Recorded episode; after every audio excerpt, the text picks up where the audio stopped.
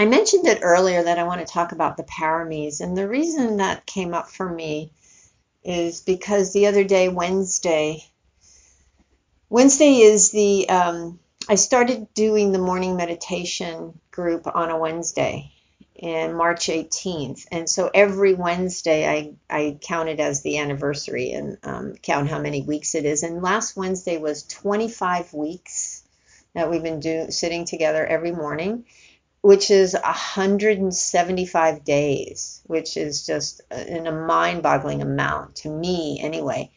And what it made me think of, I mean, just thinking this vast period of time from March till today. And it was like, oh, when we first started, are we going to be here a couple of weeks? Are we going to be here a month? Are we going to be here what? And and what came up for me was the idea of patience that this shifting, changing world, it's like we want what we want when we want it now, but sometimes there's a need for patience. And patience reminded me of the paramis because the paramis are what patience is one of the paramis. And uh, paramis are 10 qualities that are said to be necessary for enlightenment or liberation. So, they are uh, they weren't taught as a particular teaching, like the Buddha didn't give this list. It's a later it's a later story about the Buddha.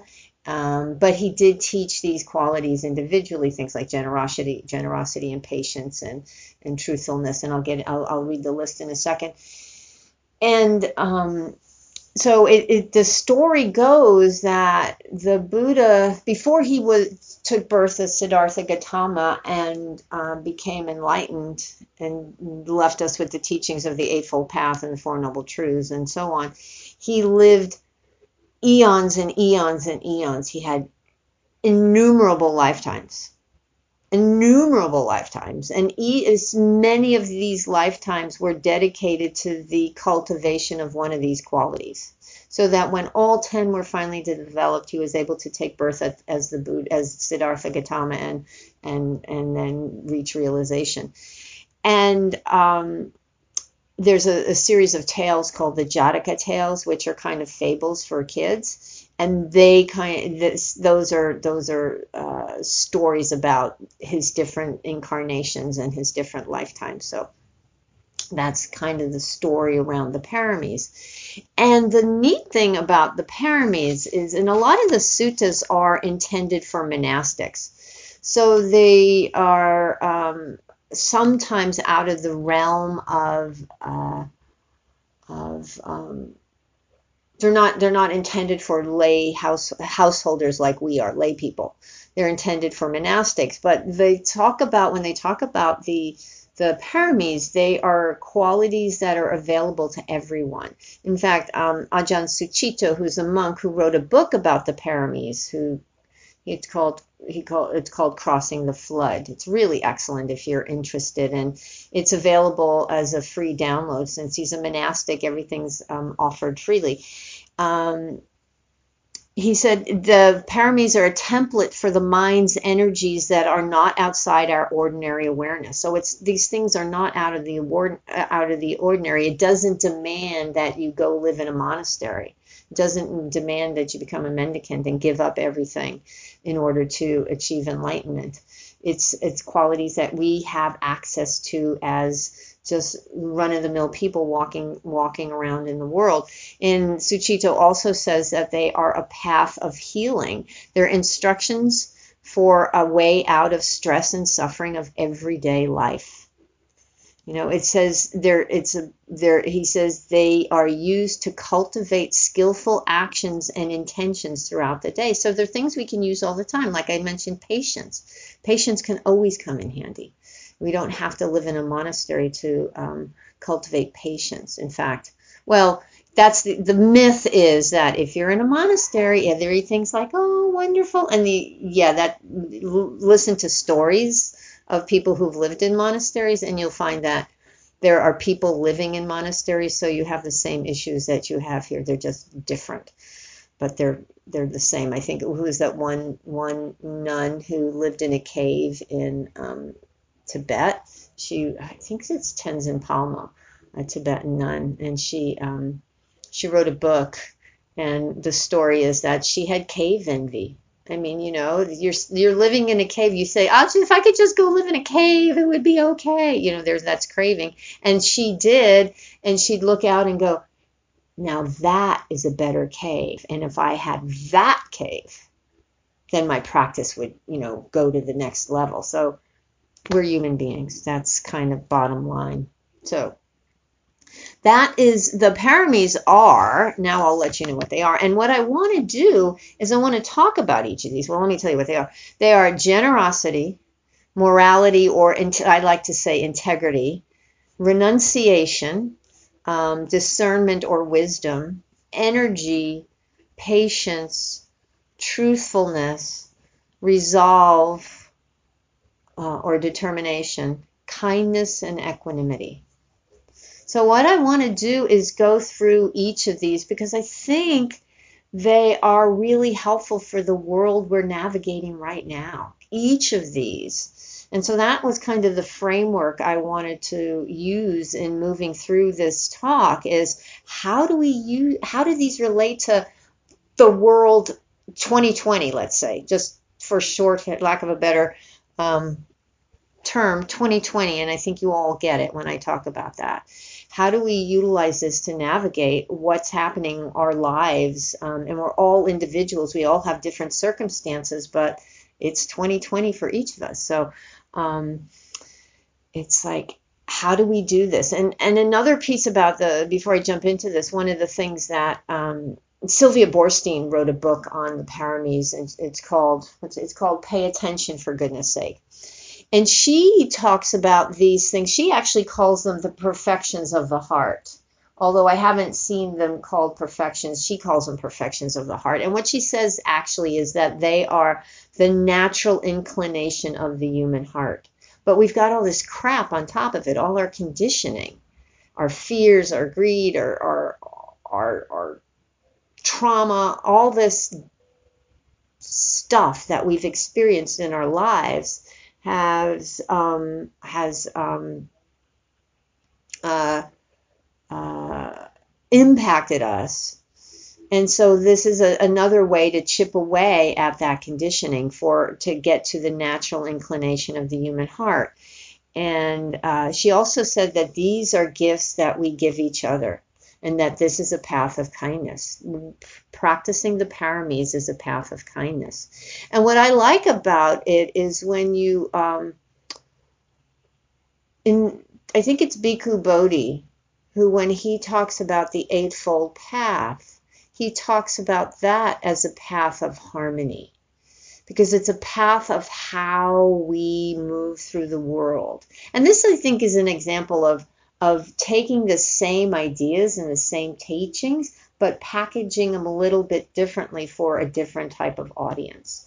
And I think it's the Buddha did that over and over and over and over again. And just he didn't he didn't talk about this in this particular list, but he talked about these qualities, which I think are really helpful.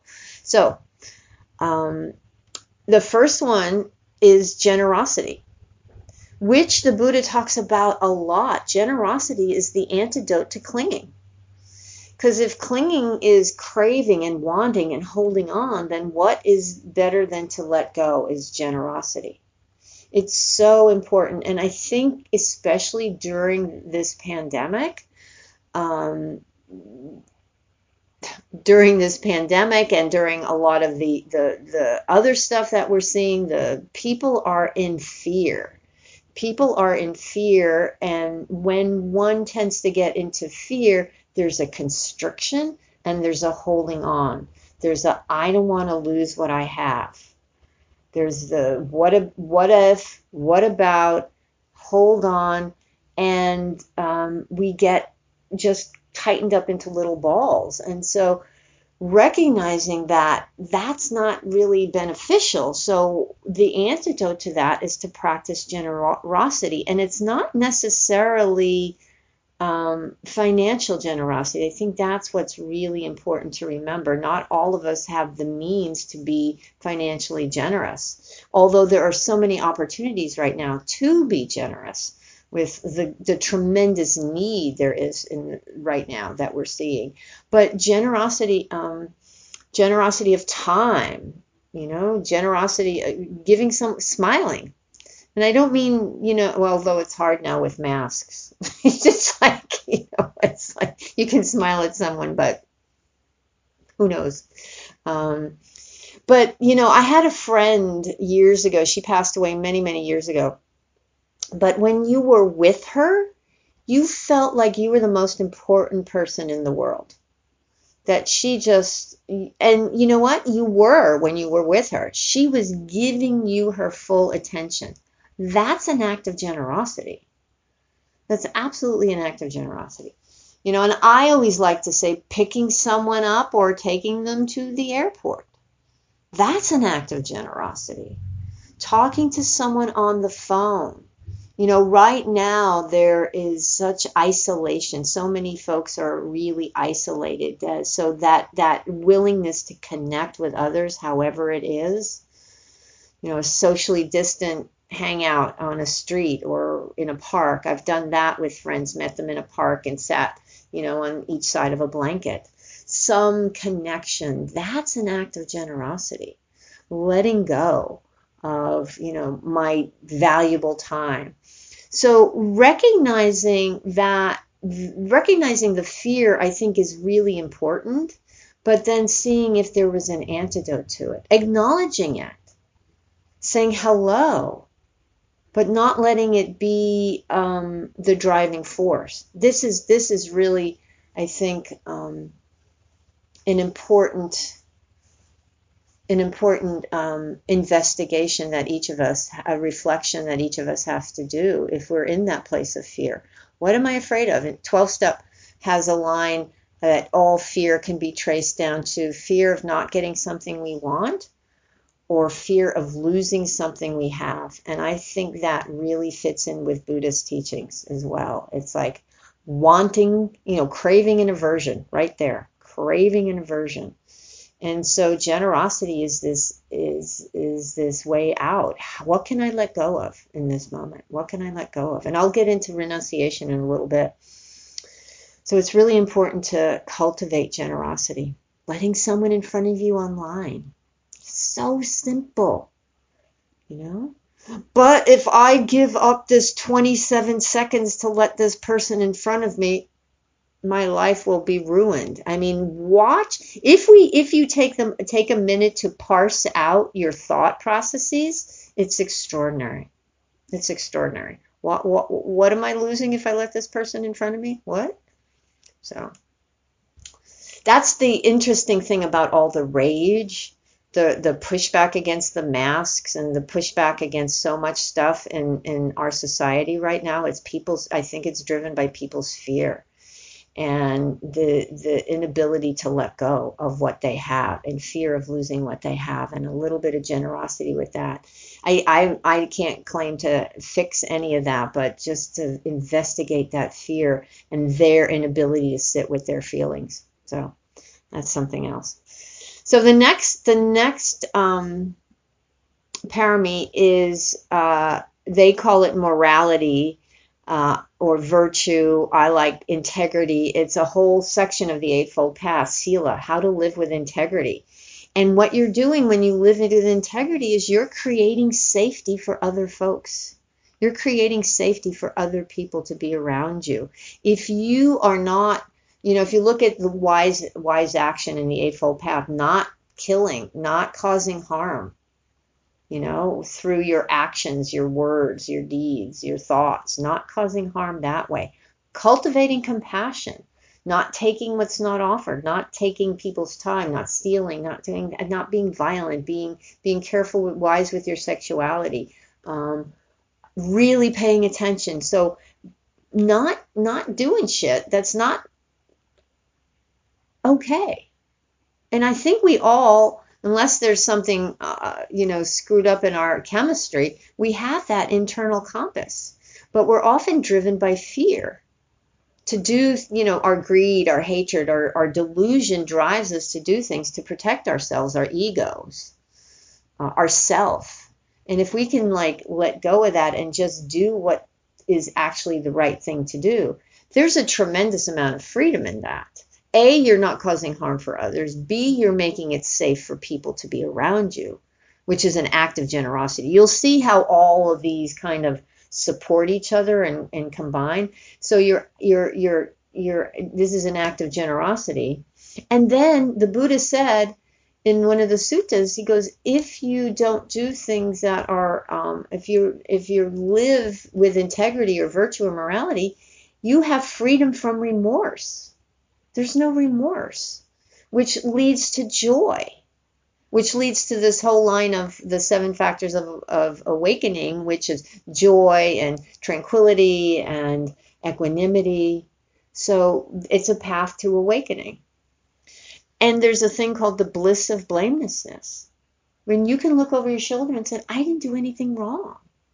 People can yell at you for all they, you know, till they're they're blue in the face, but it's like you have the internal bliss of blamelessness. It's really powerful if you think about it. You know, it's like I didn't do anything wrong. And if you do screw up and do stuff wrong, you know, your intention is to live there's intention and impact, but your intention is to live not causing harm and you take accountability for your actions. That's also part of Buddhist teaching is accountability. So it's like, yeah, I screwed up. I hurt somebody. It was never my intention, but I know my intention was clean. So I'm not, I'm not, um, afraid of actually taking accountability for what I have done because that's not how I live my life. So if I do screw up because I'm gonna because I'm a human being, then I can say, yeah, I did that. It, but it, there's no there's no um, doesn't mean I'm any less of a person. That's I think so much of that we judge ourselves in so many ways. If I do this, this means this. It just means we're human beings stumbling through this world doing the best we can. So, and if anybody has any questions about any of this, please don't hesitate to go, can you blah blah. So, and then there'll be, of course, time for questions at the when I'm done. The next one is renunciation, which is always like a, there's always groans in the room when somebody mentions renunciation because you think it's giving up your favorite stuff. No, you can't watch that TV show anymore and you can't have chocolate for Lent. I mean, things like that. And you're like, oh. But really, renunciation is about seeing that what you're what causes suffering and what doesn't cause suffering. Things that you don't have to let go of things that don't cause suffering. Don't aren't harmful to yourself or to others. And so the stuff you let go of is the stuff that gets in the way of you moving away from suffering. So it's seeing the benefit of letting go rather than than the woe is me of of having to give up something you love to do. I'm trying to think of of, of um, I, you know, I, I, my tired old, my tired old example of, of my sarcasm, and I used to, I used to love it because it was, it was, um, it was so much a part of me and, and mm, how I grew up and how I, how I conducted myself, and I saw the harm it caused, and so I spent time letting go, willing to renounce that, willing to renounce that. I still fall back into it, but I'm so much less um, than I ever used to be, and it doesn't cause harm the way it used to. I used, I told I had people tell me that I made them cry because of my sarcastic comments. I was being funny and cute, and they were like, "Oh, you hurt me," and I'm like, "Ooh, I would rather not hurt people."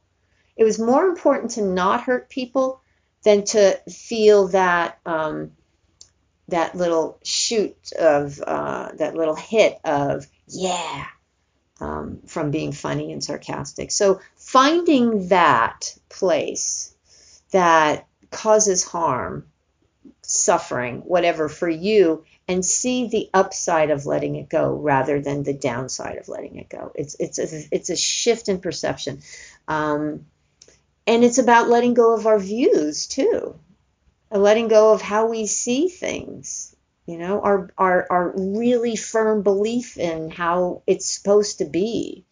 And maybe there's a different way. I talked last week about um, uh, uh, inquisitive doubt, asking, is this thing I believe really true? You know, really being willing to question um, these these stories we've held, these beliefs we've held for much of our lives, and going, is that real? Is that real? Like I, I, I said, my my head and and reality were often in two different rooms, two different Zoom boxes.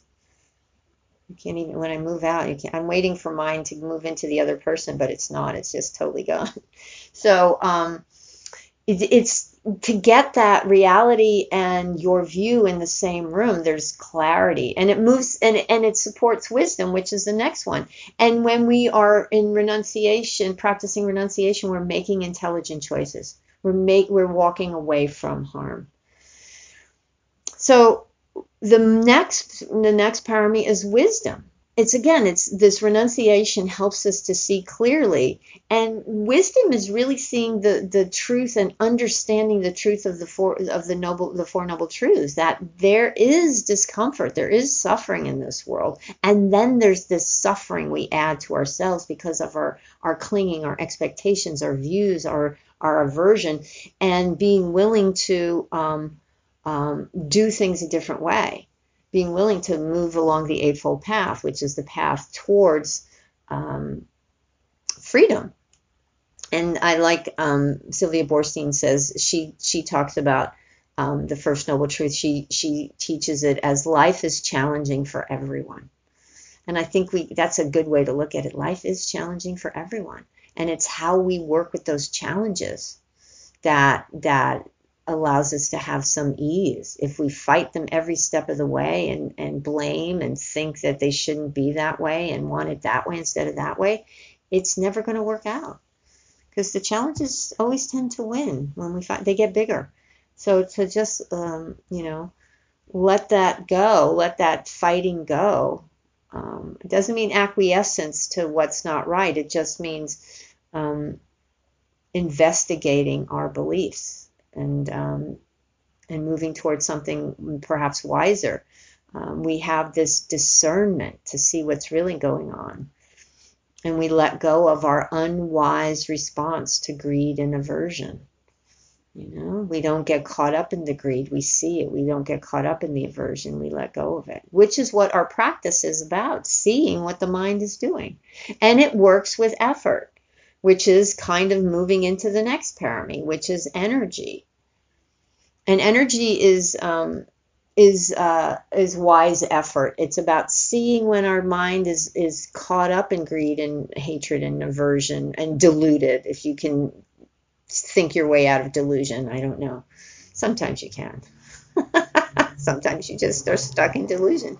Um, so it's it's making the effort to let go of the thoughts that are not beneficial and cultivate those that are let go of the stories about this and that and that and this. I was always, you know, I'm not good enough and self pity and they're out to get me. Whatever your particular storyline is that you've carried around with you and that you nurture and and makes you feel good, even though it makes you feel like shit. That you know that is what you want to investigate and look at. Um, and I like how um, Sylvia Boorstein says. She says, keep the mind clear keep the mind clear. Watch it when it's caught up in tomorrow. Watch it when you're having conversations with folks who are not in the room.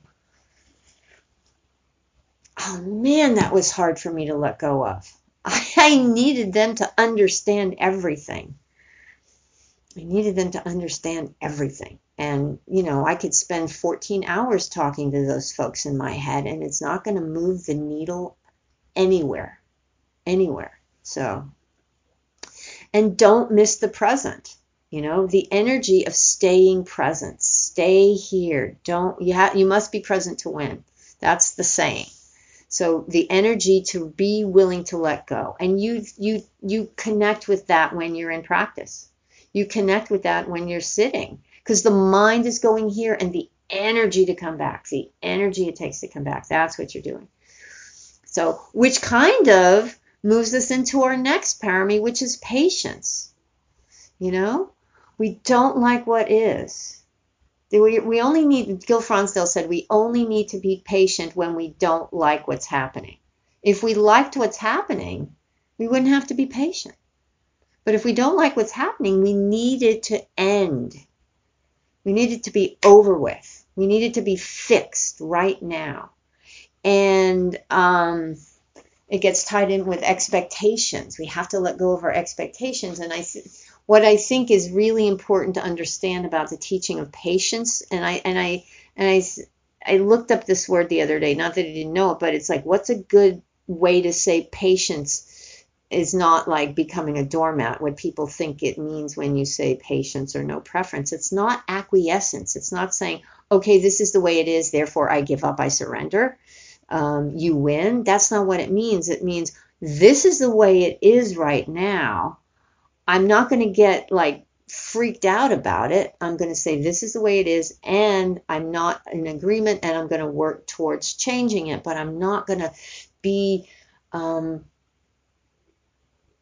bent out of shape in a way that harms me and has no impact on anything else. If that's what, if that makes sense. Um, I was listening to, uh, I was watching the um, Daily Show the other night, and Jane Fonda was on, and she was talking about her eco activism and her her activism in general. And she's been doing this for uh, oh 50 plus years or so. And he asked her, Trevor Noah asked her I can't remember what the question was. It might have been what's a quality that's necessary, what's most better and helpful, whatever. And she said it patience is really important. You have to understand that when you're working towards huge change in, in, in society, it's going to take a while. We didn't get here overnight, so patience. When you're not patient, you burn yourself, you can burn yourself out. And she says she's not going to live long enough to see the end of her work. And I mean, you know, John Lewis said that, that one quote, he said, it's not the job, this is not the work of one presidential election or one cycle, it's the work of generations. So to recognize that, that what we're doing is not the work of getting it done today, but we just keep doing it anyway. We just keep doing it anyway. And and as far as spiritual practices, if the Buddha had to live 80 gazillion lifetimes, it's going to take me probably a while as well. It's going to take me longer than this week or this month. Maybe another lifetime if that happens. You know, i I'm willing to give it two or three. or I, who knows if I'll, I, anyway, whatever. Anyway, so it's it's to recognize that we're not going to get instantaneous results. We're not going to get instantaneous results and to not give up the work but to keep doing it. And and you get tranquility from patience you can still there are people i know who have been doing a lot of social activism for many many years that have been in the fight for 40 50 60 years but they have this determination which is um, two paramis down from this But they have this determination. They still do the work, but they have this ease. They have this tranquility. They have this solid base. I mean, you look at the Dalai Lama. He's he's had a lot of, um, you know, his his people are uh, ex- in exile and you know being attacked on a regular basis by the Chinese, and he's this happy, really, you know, joyful man. Same about Thich Nhat you know they've they've had these difficult lives but they're joyful you know. Um, i think you look at john lewis and you know he, we are joyful. So this patience is part of that there's a joyfulness that's absolutely present and really important. So you still do the work but it's not going to take a minute. The next piece I think is is also it goes alongside of um, the integrity piece, and I I think one of these integrity and truthfulness is are are so important qualities. I I rate integrity one uh, so high, and truthfulness goes right along hand in hand with that because truthfulness is honesty. It's honesty, and you have to have honesty for uh, intimacy, for connection, for trust. Uh, it's so important. You can look for any kind of communication. You look at the Buddha's teaching on wise, wise speech, wise communication. Is it truthful? Is it kind? Is it necessary? What's your intention? You can be true and kind and and um, it could be at the right time, but what's your intention behind it? So truthfulness, not just mean telling the truth, but it also means saying truth to power. It means really being forthright and honest in what in saying what needs to be said. I think that's really important as we move through this this time right now as well. It's to it's to to to really be true and honest and and forthright. So that's an incredibly important parami. Um, and as I said, goes goes hand in hand with with the integrity piece. I think it's uh, uh, you know, I'm, um, no, anyway, I won't go off on another tangent because I, I want to get through these. There's a couple, three more left. The next one is determination, which I, which pointed back to the patience. It's like determination means this tenacity, this diligence, this willingness to keep, to keep on trudging to keep on doing the work. This is a marathon we're in. It's not a sprint. It's it's going to take a long time to get where we need to go, and so we keep doing it.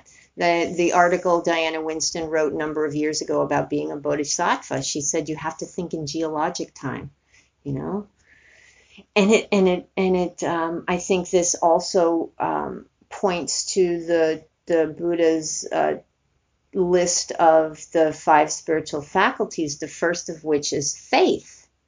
And faith is also um, uh, translated as conviction, having the conviction of your beliefs that this is a solid framework, a solid foundation on which to move through the world. So I have that. I, I believe firmly in these teachings. And so I'm willing to just I have that conviction of this this teaching, this belief. It's it's I've seen it in my life, I've seen it in the life of others, and I'm willing to keep keep moving along, having that tenacity and diligence. And the next one is also incredibly important. It's it's another part of the whole framework, and that is metta, loving kindness.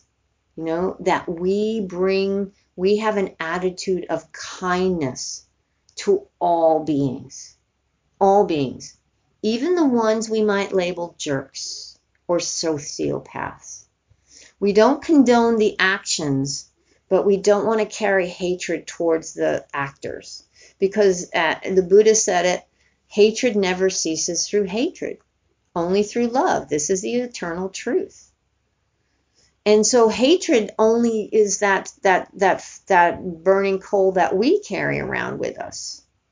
So to remember that it's like we have to we want to have an intention for all beings, kindness for all beings. Again, it's not acquiescence, it's not becoming a doormat, but it's saying I'm I I don't bear you ill will. Might have to stop you from doing what you're doing you may not be able to come into my house. I may unfriend you on Facebook, but I don't bear you ill will. So um, that is that is a really important piece. That's also part of wise intention in the Eightfold Path. We are uh, we greet every we have intention to move through this world with kindness. That's that's living in harmony. That's also making a safe space for others, which is really important. How do you make it safe for other people and yourself? Because all beings includes you. The Metta Sutta says all beings, omitting none. We are included in that. So us too, we get to be kind to ourselves, which is so important. It's about softening our heart. And then the last one, which is the, the, the culmination of so many lists, is equanimity. You know, we accept every experience and have a wise response to everything that shows up. Whatever's there, we're able to hold and greet wisely. we don't pick and choose what we want. It's it's just all there, and it's you know my one of my favorite phrases, one of my favorite um, sayings. Right now, it's like this. That's a path into equanimity. Right now, it's like this.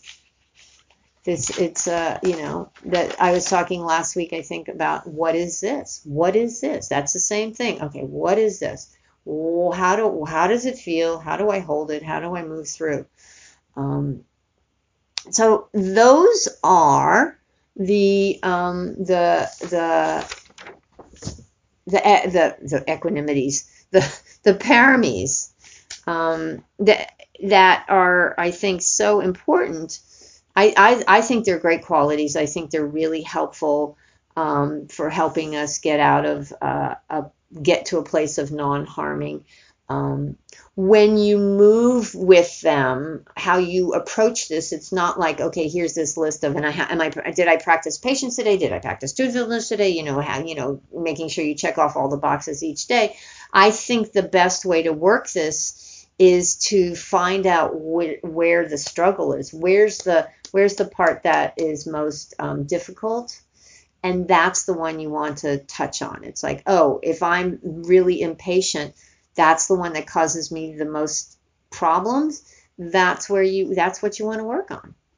Or is it how you interact with others? Is it your communication, or is it your generosity, or is it is it um, the effort you bring to keeping your mind present? Is it you know what what is what's up for you? Start where you are is really um, the most important place. Um, and how do you hold yourself as you move through your relationship with others? Um, they say, um, when I, I, I, like this, they say each of these um, paramis supports a brightening of the heart and helps to dispel greed, hatred, and delusion and I, I, also like this this this term. I don't know where I got this. I might have gotten this from uh, Ajahn Sucitto's book. It talks about this these paramis built character, and it's about building our character versus getting a bunch of accomplishments. Because you know, accomplishments, yay! Not taking anything away from them, but you know, we all know it's the internal the character that is that stays with us that that brings us that ease um, and this is a sentence this is a quote that i have and i don't did not write down where i got it I, it was like i said this was a couple years ago i have this quote when you view life as an opportunity to develop these qualities, there is a fruitful attitude towards daily activities. So everything becomes a part of the path and practice. So if you view life as an opportunity to develop these these paramis, then life becomes a part of the path. Everything you do supports your movement towards liberation and freedom and ease and equanimity, which I think is a good deal. I think it's a good deal. So those are my thoughts, my friends.